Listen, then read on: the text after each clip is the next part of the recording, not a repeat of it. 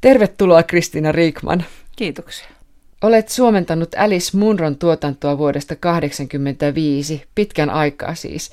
Samalla olet tietenkin suomentanut myös muuta, muun muassa Siri Hustvedi ja Donna Leonia, mutta millaista on ollut kääntää Alice Munrolta? Hirveän mielenkiintoista. Mä sain ensimmäisen Munron tosiaan käsin jo vuonna 1982. Ahaa. mutta siihen tuli pieni, pieni viive, koska olin raskaana ja lupasin silloiselle Tammen toimitusjohtajalle Jaara Hellemanille, että sitten kun mä palaan työhön, työhön synnytyksen jälkeen, niin sitten tartun kiinni Alice Munroon. Ja hänhän oli silloin ihan tuntematon nimi meillä. Ei ollut vielä käännetty yhtään. Kerjäläistyttö oli se ensimmäinen novellikokoelma, novellikokoelma joka on niin kuin lähinnä romaania Munron tuotannossa. Ja mä ihastuin siihen kovasti. Se oli mun mielestä hieno naisen elämän kuvaus. Mutta en silloin tietenkään tiennyt, että, että suhteeni Monroon, että siitä tulee näin pitkä ja että mä jo saan, en joudu vaan saan kääntää häneltä niin monta upeaa novellikokoelmaa. Mutta Monron kääntäminen on kivaa sen takia, että hän, hän tota, rakentaa ne tarinansa niin napakoiksi ja hänen kielensä on, on niin selkeä. Ja sitten kun mä oon pitkään kääntänyt siinä rinnalla esimerkiksi John Irvingin tuotannon, niin ne on niin kertakaikkiaan kaksi niin ääripäätä tyylillisesti, että aina Irvingin jälkeen Monroon kiinni pääseminen on niin kuin vihreään lehtoon menisi. Todella ihan sellainen helpottava olo. Mutta toisaalta Monrokin on omalla tavallaan hyvin vaikea, että sitä on hyvin helppo lukea. Mutta sitten kun ryhtyy kääntämään, niin kaikki ne ajatukset, jotka hän on kätkenyt sinne rivien väliin, niin ne tota sitten vaativat kyllä ihan oman pähkäilynsä. Minusta tämä kuvaa hirveän hyvin, miten hienosti hän rakentaa ne, kun luin tämän Nobel-palkinnon tiimoilta hänen kanadalaisen toimittajansa kertomusta siitä, miten hän, hän lukee käsikirjoitusta ja sitten toimittaa sitä, ajattelee, että tämä kohta pitää nyt poistaa tästä. Ja kunnes hän sitten pääsee novellin loppuun ja huomaa, että ei sitä voi poistaa, että se on niin tärkeää, mutta että se, se tarina koostuu semmoisista pienistä oivalluksista, yksityiskohdista, että varmaan saattaa tuntua lukijastakin, että mitä tämä nyt tässä tarkoittaa, kunnes sitten saa sen lukukokemuksensa loppuun ja tajuaa, että kaikki mitä sinne on ladattu on todella tärkeää. Oletko sinä muuten koskaan tavannut Alice Munrolta? Olen kerran ihan lyhyesti. 86 vuonna olin Kanadassa Canada Councilin vieraana. Meitä oli pohjoismainen kääntäjäryhmä. Ja me olimme sitten Torontoon Waterfront-festivaalilla ja siellä Alice Munro luki oman novellinsa ja istuin siellä kuuntelemassa sitä. Ja, ja sen jälkeen tapasin hänet ihan kylläkin vaan lyhyesti sen verran, että olin ostanut yhden kokoelman pokkarina ja sain siihen sitten nimmarin. Kokoelma Kallis elämä on ilmestynyt englanniksi nimellä Dear Life ja siinä on kaikkiaan 14 novellia. Yllättäen kokoelman neljä viimeistä novellia onkin omassa osiossaan ja tuon osan nimi on Finaali. Minua liikutti se, miten Munro saattelee lukijansa tähän osaan. Tämän teoksen viimeiset tarinat eivät ole pelkästään tarinoita. Ne muodostavat erillisen kokonaisuuden, joka on oma elämän kerrallinen tunteiden, joskaan ei aina kokonaan tosiseikkojen suhteen. Uskoakseni ne ovat ensimmäiset ja viimeiset ja kaikkein tärkeimmät asiat, joita minulla on elämästäni sanottavana. Tämähän kuulostaa jonkinlaiselta kirjailijan testamentilta. No joo, hän on sanonut, että tämä teos tulee jäämään hänen viimeiseksi kokoelmakseen. Tosin hän kyllä sanoi sitä jo sen edellisen kokoelmakin kanssa, mutta, mutta kyllä mä uskon, että näin voi käydä. Ja Murrahan on, on aikaisemminkin kyllä kirjoittanut omasta menneisyydestään, oikeastaan aika kaukaisesta menneisyydestään tässä kokoelmassa sanan saattaja. On aika monta novellia, joissa hän kertoo esiisiensä matkasta Kanadaan. He muuttavat Skotlannista. Tässä on yksi, kaksi, kolme, neljä, viisi novellia, jotka kertoo sukutarinoita. Mutta tota, kyllä nämä on aika, aika tota, herkkiä nämä tämän uuden kokoelman viimeiset neljä novellia. Hän, hän jotenkin palaa siinä todella aika syvälle omaan, omaan lapsuutensa ja, Ja itse asiassa vähän jo aikaa ennen omaa syntymäänsäkin. Mutta tota, hän on kyllä kirjoittanut aikaisemmissakin kokoelmissaan novelleja, jotka nyt näin jälkikäteen ajatellen on, on omakohtaisia, vaikka eihän niitä sellaisiksi tunnusta, sanotaanko näin. Mutta mä luin tässä jokin aika sitten hänen tyttärensä Sheila Munron kirjoittaman muistelman äidistään ja äidin kirjoista ja, ja huomasin sitä lukiessani, että voi hitsi, tämä olisi ollut hyvä, hyvä lukea jo joskus ihan työn varrella, koska tota, siellä tuli esiin sellaisia asioita Alice Munron elämästä, joita hän oli kyllä ihan sumelematta sitten muun, tai muunnellen käyttänyt omissa, omissa novelleissaan, omassa kirjoituksessaan, kuinka se nyt sanoisi niin. Kallis elämä on kokoelman nimikertomus ja myös viimeinen, ja Munro kertoo siinä kouluvuosistaan ja lopulta muutostaan kotoa pois. Kristiina Riikman, hänen siis Munron novelleissa on usein paikka, joka ei ole kaupunki eikä oikeaa maaseutuakaan. Paikka, joka on jotenkin välimaastossa. Joo. Miksi? Mitä tämä tarkoittaa? No varmaan se on ihan, ihan realistinen kuvaus siitä hänen, hänen tota, nuoruutensa maisemasta, koska hänen vanhempansahan, äiti oli kansakoulun opettaja, tai siis opettaja, ja isä oli maanviljelijä, joka sitten yhtäkkiä innostui kasvattamaan kettuja.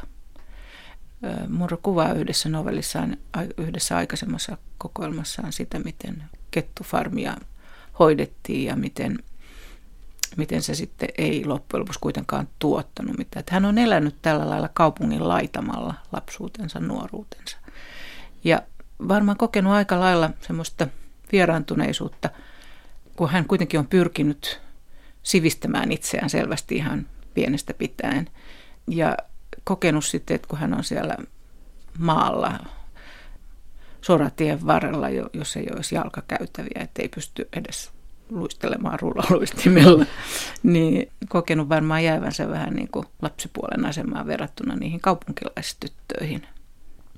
Näin mä sen nyt tälle äkkiseltään sanoisin. Yhdessä kertomuksessa tai novellissa Munro kirjoittaa siitä, kuinka isä on maaseutu, äiti on kaupunki, niin voisiko ajatella, että hän on sitten tätä kautta niin välimaastoa? Joo, ihan varmasti. Mä luulen, että hänellä on tämmöinen pieni identiteettikriisi tässä, että kummalle hän on uskollinen isälle vai äidille, kaupungille vai maaseudulle. Hänellähän on hienoja kuvauksia kyllä maaseudusta tässäkin kokoelmassa tässä viimeisessä nimenomaan, kun hän runoilee tai siteeraa kotiseudustaan kirjoitettuja hiukan naiveja runoja, niin niissä on kyllä semmoinen lämmin tunnelma ja kannanotto sitä lapsuutta ja lapsuuden maisemaa kohtaan. Mutta toisaalta niissä aikaisemmissa novellikokoelmissa hän kyllä puhuu aika paljon nimenomaan nuoren tai nuorekon naisen kaupunkielämästä. Mutta sekin selvästi peilautuu hänen omaan elämäänsä, että silloin kun hän oli kolme, neljä, kymppinen, niin niin hän pyöritti miehensä kanssa, tämän herra Munron kanssa, kirjakauppaa. Ja he elivät kaupungeissa, mutta nyt hän ilmeisesti asuu myös itse hiukan syrjemmällä jossain maaseudulla siellä Länsi-Kanadassa. Mutta eikö ole Kristiina Riikman aika mielenkiintoista, miten paljon ja aika suoraan Munro käyttää omaa elämäänsä näissä novelleissaan. Sehän ei ole ihan hirveän tavallista, että ne on niin läpinäkyvästi. Joo, en mä en oikeastaan aikaisemmin sitä niin edes havainnut tai kiinnittänyt siihen huomiota, mutta sitten kun tietyt teemat rupesi toistumaan kokoelmasta toiseen, niin, niin totta kai sitten ymmärsi, että tässä on, on kyse ihan oma elämäkerrasta. Mutta niinhän se jo yleensä on, että kirjailijat, aika monet näistä munkin kirja, minunkin kirjailijoista, niin sanon näin, niin, niin väittävät, että ei nämä teokset ole mitenkään oma elämäkerrasia, mutta totta kai ne on. Tietysti kirjailija välittää omiakin tuntojaan ja olla omia elämän kokemuksiaan. Jos ei tietoisesti, niin sitten jollain lailla alitajuisesti. Kallis elämäkertomus siinä on muun muassa Alisin yksinäisyydestä. Alisin ainoa koulukaveri on Diane-niminen tyttö, joka asuu isoäitinsä luona. Taitavasti muutamalla lauseella Munro luo vaikutelman herttaisesta vanhasta rouvasta, joka ei loukkaannut Alisin tokaisuista, kunnes yllättäen – Alisin äiti tulee hakemaan tyttärensä ja kieltää tätä koskaan menemästä Diana ja tämän isoäidin luo. Mä mietin sitä, että millä pienellä se saa aikaan sen, että mulle tulee tosi paha olo, mm, tosi mm. surullinen olo tästä äidin käyttäytymisestä. Mm, mm. Niin, se on hienon kirjoittajan hienovaraista elämäntulkintaa, sanoisin näin. Tässä kalliissa elämässähän on hirveän monta novellia, jopa täällä alkupään novelleissa, jossa ei niin suoraan puhuta Alisin omasta elämästä. Niin näissähän on kaikissa päähenkilönä, voisi sanoa, tai ainakin tärkeänä sivuhenkilönä, joku lapsi. Ihan tästä ensimmäisestä postia Japaniin novellista lähtien. Ja aika tämmöisiä järkyttäviä lapsikuvauksia. Ne lapset on kaikki, ne, ne on tyttöjä kaikki. Ne on joko jätetty jonkin toisen ihmisen hoiviin tai, tai ainakin he tuntevat olevansa jotenkin orpoja tai yksinäisiä. Eikö näin ole? On, kyllä. Hmm.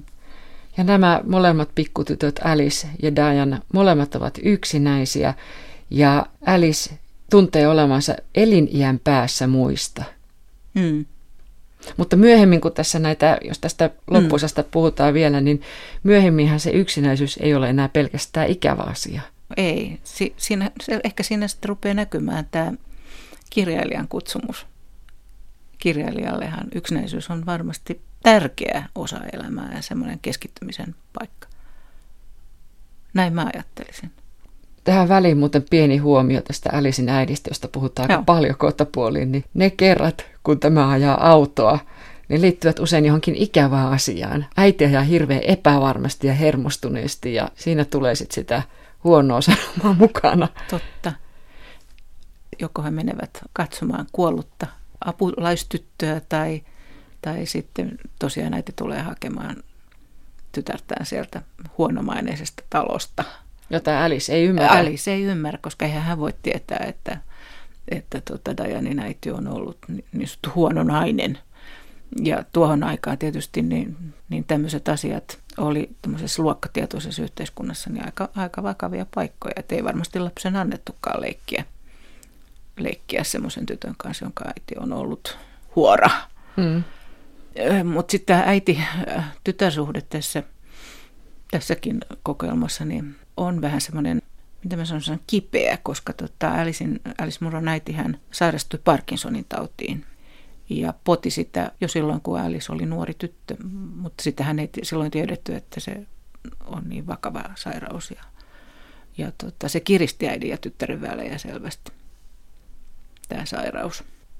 Ja varmaan on vaikuttanut sitten myöskin Muron äiti tytärkuvauksiin, luulisin. No aika aika hankalia ne äitien ja tyttärien suhteet näissä kertomuksissa. Niin on, niin on. Mä jotenkin olen kokenut sen, että niissä on semmoinen epämääräinen tunnon vaiva siitä, että hän on ehkä kohdellut huonosti äiti eikä ole ymmärtänyt äitiä silloin, kun, kun tota, äiti on ollut nuorempi ja sairas. Mutta en mä, mä osaa sitä sen kummemmin selittää.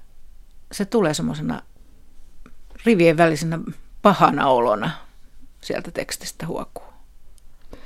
Erityisesti tämän viimeisen novellin, Kalliselämän novellin alkupuolella mm. äidin ja tyttären välit ovat kitkaiset, että, mm. että hän vihasi siihen aikaan melkein kaikkea, mitä äiti sanoi, etenkin jos hän tuomitsi jotain värisevällä, melkein kiihottuneella äänellä, ja isä hän sen sijaan ymmärtää. No tämmöinen tyypillinen juttu. Tyttäret tykkää isästä ja ymmärtää isää ja varsinkin tuossa iässä, että Alice on ollut murrosikäinen. Niin. Silloin, silloinhan sitä äitihän, äitihän on kamala aika usein, eikä ymmärretä ennen kuin sitä vasta myöhemmin. Mä olisin halunnut tämän viimeisen novellin nimeksi muuten Elämälle pelastettu, Ää, mutta tota, Kallis elämä on tietysti ihan hyvä nimi myöskin. Se Elämälle pelastettu – olisi jotenkin sopinut siihen äidin semmoisen intohimoiseen suhtautumisen siihen, että miten hän pelastaa sen lapsensa sieltä lasten vaunusta, jota se naapurin hassahtanut vanha rouva lähestyy. Emmehän me tiedä, olisiko siinä tapahtunut yhtään mitään.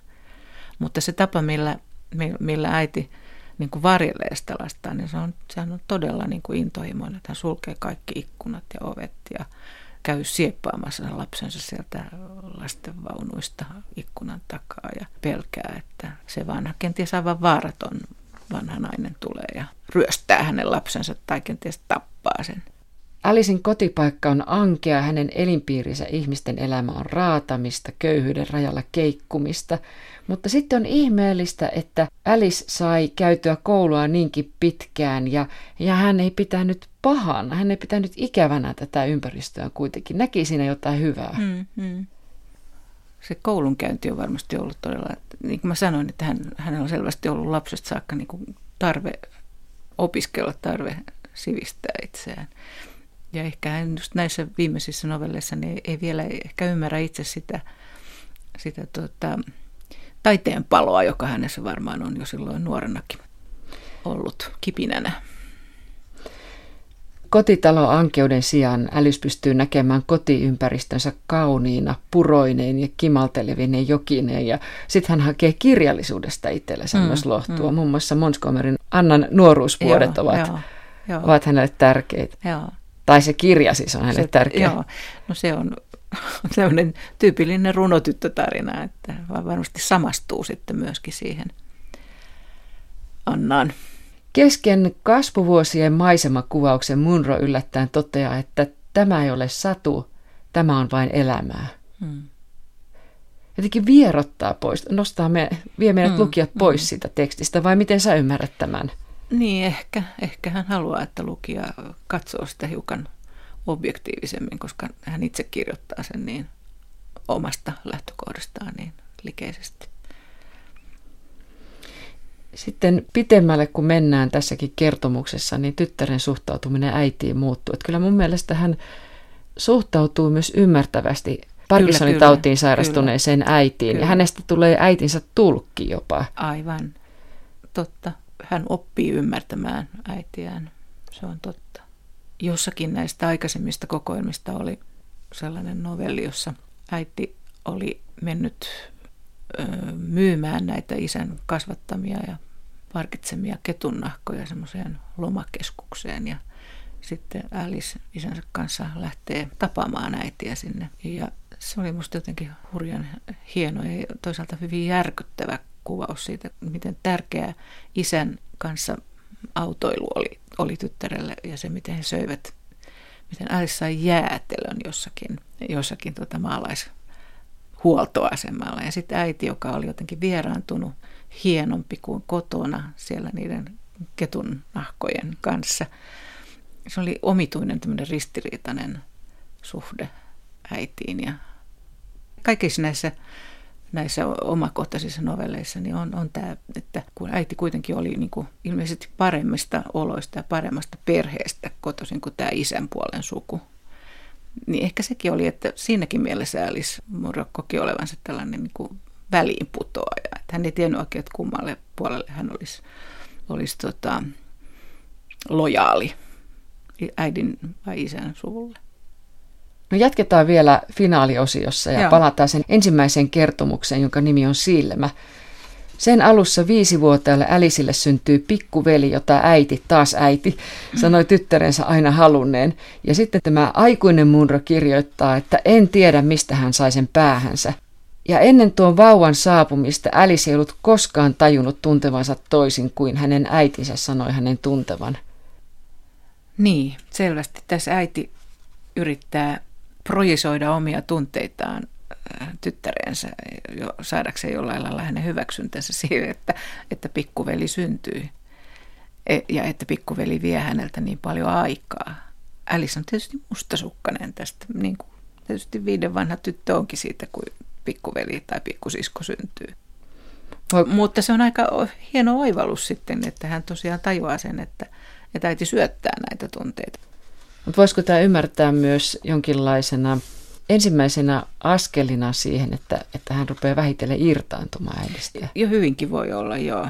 Hyvinkin voi olla, vaikka tosin, tosin nyt viisivuotias tietysti. Ei se nyt vielä itsenäisty. Ei itsenäisty vielä, kyllä se kaipaa vielä äitiä tai isää, mutta, mutta tosiaan niin hän sanoo, että vasta pikkuveljen synnyttyä nieltyä niin loputtoman selittelyn siitä, miten hän oli jonkinlainen lahja minulle. Tosiaan aloin ymmärtää, että äidin en, mä en, en tota, tunne psykologiaa enkä filosofiaa niin paljon, että mä osaisin sanoa, että onko tällä joku, joku tietty hieno nimitys, mutta kyllähän äiti ja lapsi on napanuoralla sidottuna aika pitkään toisiinsa, että ehkä tässä nyt olisi tämmöinen symbolinen napanuoran katkaiseminen sen pikkuveljen syntymän myötä. Mutta tässäkin novellissa sitten jotenkin tulee se äidin sivistyneisyys esiin, että äiti tosiaan haluaa viedä hänet sitten katsomaan sitä kuollutta Seidietä ja ajaa taas sillä autolla kädet vapisten. Että hän halu, haluaa selvästi niin kuin opettaa tyttärelleen tällaiset tietyt käytöstavat, miten toimitaan tietyissä tilanteissa. Ja myöskin siinä äänet novellissa, niin äitihän on se, joka on tämmöinen, joka tajuaa, mitä on tekeillä, että on tämmöinen moraalin vartija, että se kellanpunaiseen pukeutunut nainen on, on taas tämmöinen huono nainen ja tulee ja vie tyttärensä pois sieltä paheenpesästä, jota tyttö ei tietenkään ymmärrä, koska hän halusi tanssia. Mm. Ihanaa, hän halusi tanssia.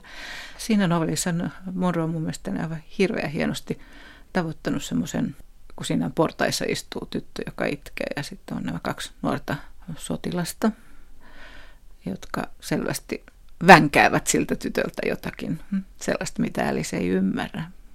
Rakkauden kaipuustahan siinä kai on kyse tai seksin, hmm. niin tota, hän, Monro hienosti kuvaa sen kohtauksen.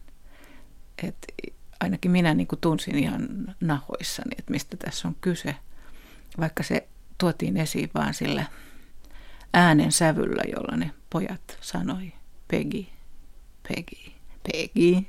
Se oli aivan upea, upea suoritus Monrolta. Pikkuveljen ja pikkusiskon syntymästä koituu Älisille jotain hyvääkin. Nimittäin hän saa lastenhoitajaksi Seidi-nimisen tytön. Seidi on hyvin poikkeuksellinen tyttö. Hänellä on tämmöinen hieno opetus kuin, että ei tässä maailmassa tarvitse pelätä mitään, kunhan pitää huolen itsestään. Joo, Seidi on selvästi tämmöinen moderni nuori nainen, hyvin itsenäinen, ehkä vähän liiankin itsenäinen siihen aikaan, kun toi johon tuo tarina sijoittuu. Voisi sanoa, että ehkä hän on sitten pienellä Äliselle jonkinnäköinen roolimalli, koska Älisestään tuli hyvin itsenäinen nainen sitten myöhemmin. Seidin kohtaloksi koitui se, että hän oli hyvin rohkea nuori nainen.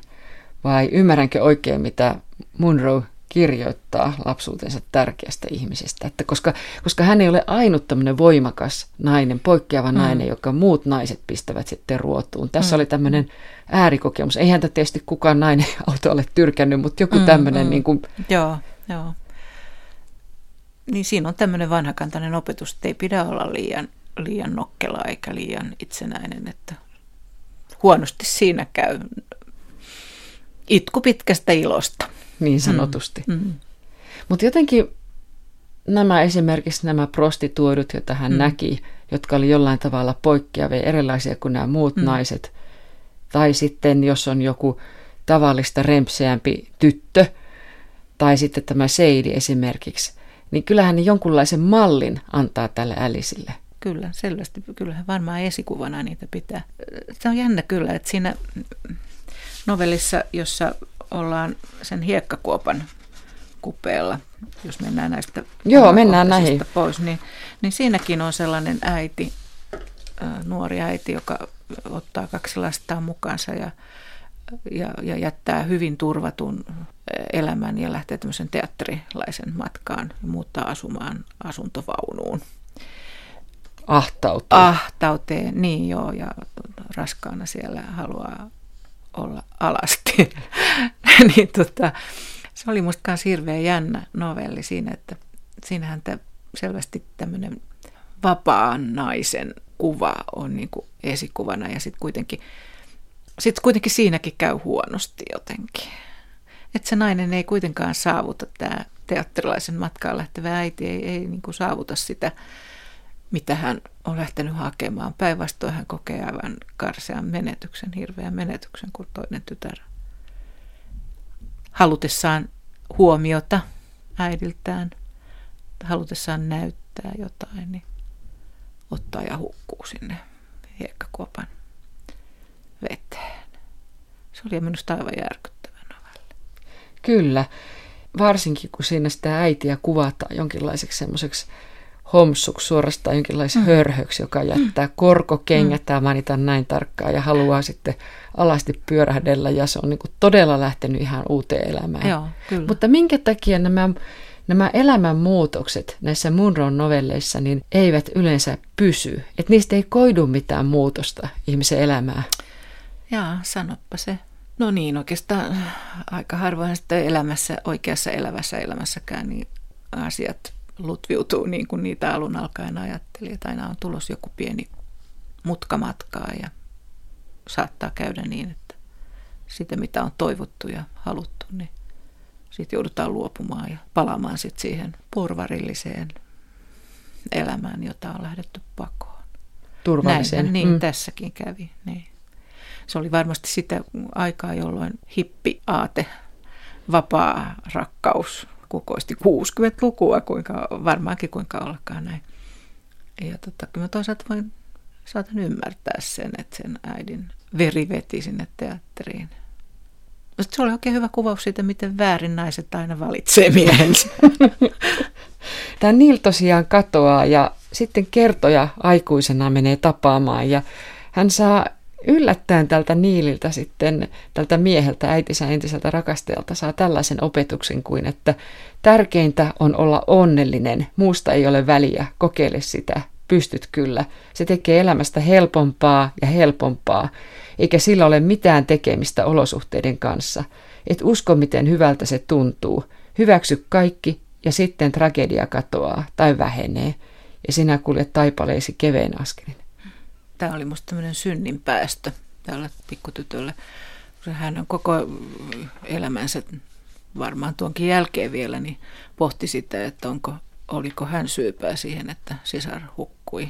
Koska hänellä ilmeisesti tapahtui semmoinen jonkinnäköinen shokki, blokki. Sitten kun hän näkee, että sisar putoaa sinne veteen eikä, eikä nouse sieltä, niin, niin siinähän kestää aika kauan ennen kuin, tai ainakin hänestä tuntuu, että siinä kestää kauan, kun hän pääsee sinne asuntovaunulle koputtamaan ovelle, mutta eihän siitä tule mitään, koska äiti ja tämä Niil ovat lempimässä siellä vaunun sisällä, eivätkä kuule, kun hän koputtelee. Semmoinen itse syytös siitä, että hän on kenties aiheuttanut tämän sisaren kuoleman, niin kalvaa häntä pitkään. Niin, aikuisikään asti. Ja aikuisikään saakka, joo. Se oli hurja novelli. Ja samaten siinä oli luotu tällaista pelon ilmapiiriä hirveän hienoilla pienillä keinoilla jo se, että kun meillä oli tämä koira. Ja sitten eräänä aamuna, kun he lähtevät hakemaan postia äidin kanssa sieltä postilaatikolta, niin, niin siellä ei olekaan koira, vaan siellä on susi. Ja se oli musta myös hyvin kuvattu kohtaus semmoinen, että siellä todella liikku susi, niin ympäristön täytyy olla aika erämaa tyylistä. Kanadahan on valtava iso maa ja siellä on näitä erämaita enemmän kuin tarpeeksi. Et en osaa sijoittaa tätä novellia mihinkään tiettyyn paikkaan, mutta ehkä se oli jossain siellä Kalliovuorten kupeessa. Minkä takia tällä kokoelmalla on muuten jonkinlaisena alamääritteenä kertomuksia? No Monroe ei halua nimittää näitä novelleja novelleiksi, vaan hän, hän luo puhua vaan stories. Ja ne on kertomuksia. Kaikki nämä hänen kokoelmansa on alaotsikolla kertomuksia. Ehkä se on sitten, että hän ei halua antaa niille tai pitää niitä niin kuin liian korkeakirjallisena. Siinäkin on se arkisuus niin, jollain tavalla. Niin, näin mä uskoisin. En mä tiedä. Tämä tuli ihan hatusta nyt vetästynä. Mutta jotenkin voisi kuvitella näin. Tässäkin kokoelmassa jonkinlainen satunnainen kohtaaminen saa merkittäviä aikaa. Se on hyvin tyypillistä murron kerronnalle. Että tämmöiset pienet liikahdukset ihmisen elämässä, niin sitten vaikuttaa ehkä hyvinkin pysyviin ratkaisuihin. Tässä ensimmäisessä novellissahan oli just tämmöinen satunnainen tapaaminen tässä. Tarkoitatko tätä? No esimerkiksi postia Japaniin, just, tai sitten joo. tässä voisi luokitella melkein kaikki tällaisiksi satunnaisen Aivan, jokaisessa tapaamisen. näissä on mm. joku tämmöinen, joka tulee jostain suht tyhjästä. Tässä Postia Japaniin novellissa on myöskin liikuttava mun mielestä tämä pikkutytön osuus. Katie. Katie, joo, joka äiti, äiti lähtee hyvinkin satunnaisen tapaamansa miehen matkaan. Tosin hän ei tiedä vielä silloin lähtiessä, että tuleeko sitä mitään, mutta että tämmöisen, mitä mä sanoisin, hän lähtee niin kuin haaveen perässä. unelman perässä. Tässäkin on semmoinen pako niin kuin turvallisesta avioliitosta johonkin, mitä ei tiedetä. Ja tämä tyttö on siinä mukana vähän niin kuin semmoinen riepu, räsynukke, jota viedään. Ja se loppu siinä oli musta aika sydäntä kylmäävää, että Keiti niin kuin vaan jäi odottamaan eikä tiennyt mitä tapahtuman pitää, mutta äiti oli niin kuin jo rientämässä sitten tämän uuden rakkauden mukaan. Näin mä sen koin. Niin tämä kertomus. Siinäkin on jonkinlainen ajatus naisen turhautumisesta Joo. siihen asti se elämään ja halu kokea, että hän tosiaankin elää, että kerrankin elää elämässään. Joo, ja hänellähän oli tämä toive, pyrkimys, halu tulla runoilijaksi, vakavasti otetuksi runoilijaksi. Tässäkin on joku tämmöinen, en tiedä miten kaukaa haettua tämä, mutta varmaan tässäkin on joku tämmöinen ihan omakohtainen tuntemus pohjana tälle novellille. Junassa ollaan myös kertomuksessa Amundsen. Sen päähenkilönä on nuori nainen, neiti Vivian Hyde. Hän on menossa opettajaksi tuberkuloosiparantolaan ja heti novellin alussa tutustuu keittäjän tyttäreen Meuriin, jota harmittaa, ettei hänellä ole tubia. Tässä novellissa tytöstä tulee hyvin tärkeä henkilö. Ja mm. taas minun mielestäni hän on sellainen tyttö tai nainen, joka joka on jotenkin poikkeava ympäristöstään, mm. jota pyritään laittamaan sitten ruotuun. Aivan, ihan selvästi joo. Meri on hyvin semmoinen omapäinen tyttö, kun taas tämä Vivian on selvästi hyvin mukautuvainen ja kiltti ja tottelevainen. Tässä Amundsenissa niin se ensimmäinen luonnonkuvaus, kun hän, hän Vivian Hyde menee sinne, kävelee kohti sitä parantolaa, joka on siellä lumisen maiseman keskellä ja ne puut ovat. Se kuvaus on jotenkin hyvin silleen inhimillistetty se maisema siinä. Se oli kaunis kuvaus, mutta tässä. Sitten oli vain hiljaisuus, ilma kuin jäätä. Mustia laikkuja hauraan näköisten koivujen valkoisessa tuohessa. Matalat ruokkoamattomat ikivihreät pensaat kerällä kuin uneliaat karhut. Järvi ei ollut tasainen lakeus, vaan reunoilta korkeampi, aivan kuin laineet olisivat jäätyneet kesken rantaa lyömisen. Ja järven takana rakennus, siistit ikkunarivit ja molemmissa päissä lasiveranta. Kaikki ankaran yksinkertaista ja pohjoista, mustavalkoista korkean pilvikupolin alla. Mutta lähempänä katsottuna koivujen tuohia ei ollutkaan valkoista, harmahtavan keltaista, harmahtavan sinistä, harmaata. Ja niin hiljaista kuin lumottua. Tämä oli minusta hirveän upea kuvaus siitä. Tuli mieleen se toinen kuuluisa tuberkuloosi kirja, eli Taikavuori. En tiedä miksi, mutta tämä yksi kohtaus oli mun mielestä aivan parhaita tämmöisiä luonnonkuvauksia tässä kirjassa. Tässäkin novellissa, tässä puhutaan kirjoista tai kirjallisuudesta paljon. On, on niitä Mainitaan viittauksia. näitä viittauksia, joo.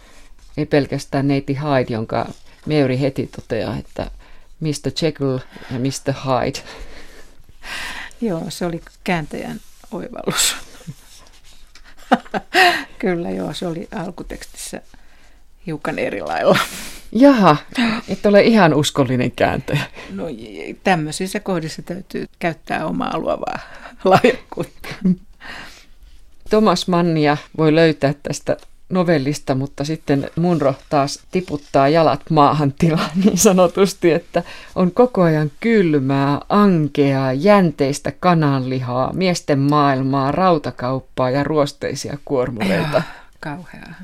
Ja sitten tämä, että ensin tohtori Fox viettelee tämän opettajattaren ja haluaa mennä hänen kanssaan naimisiin. Ja sitten kun tuota, olisi aika ryhtyä konkreettisiin toimenpiteisiin, eli mennä vihille, niin sitten yhtäkkiä tämän huonon kana-aterian jälkeen ja kylmässä istumisen jälkeen, niin siitä ei tukkaa yhtään mitään.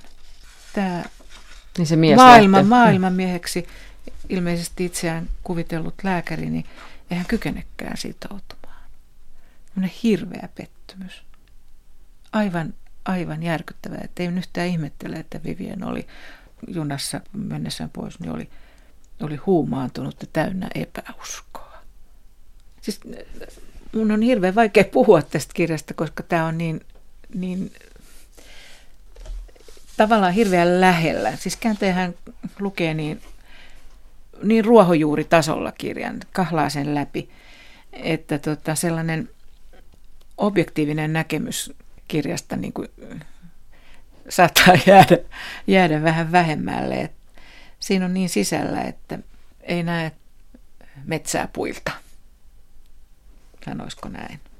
Et mä en ollenkaan pidä itseäni nyt kaikkein parhaana ihmisenä analysoimaan, mitä tässä kirjassa tapahtuu, mitä näissä novelleissa tapahtuu, vaikka, vaikka tunnen ne luissani ja ytimissäni.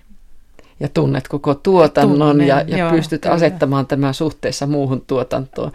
Miten sä muuten suhteuttasit tämän kallis elämäkokoelman muuhun Munron tuotantoon?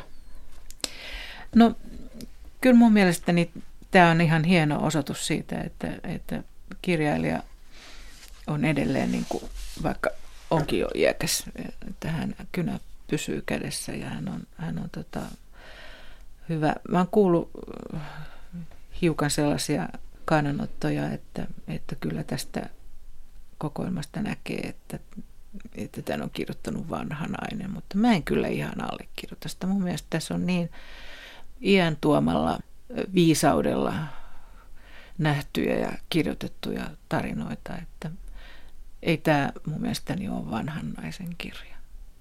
Tämä on mun mielestäni aivan pätevää Monroa, että tämä olisi voinut ilmestyä ihan missä järjestyksessä tahansa, että vaikka joskus aikaisempanakin. Että mä uskonkin, että hän on, hän on kirjoittanut näitä novelleja pitkän aikaa ja koonnut niitä sitten tähän niin sanotusti viimeiseen kokoelmaansa, koska tematiikka näissä on sama kuin niissä aikaisemmissakin kokoelmissa pitkälti. Niminovelli ja samalla koko kokoelma Kallis elämä päättyy näin hienosti sovintoon, kun siinä on ollut näitä äidin ja tyttären hankaluuksia ja niin mm. niin poispäin. Me sanomme, ettei jotain voi antaa anteeksi tai että me emme anna itsellemme anteeksi, mutta kyllä me annamme. Me teemme sitä kaiken aikaa.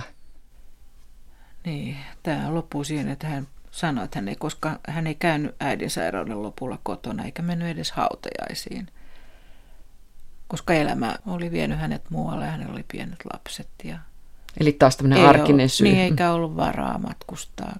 Ja senkin taas ymmärtää, koska Kanadassa välimatkat on niin valtavan pitkiä.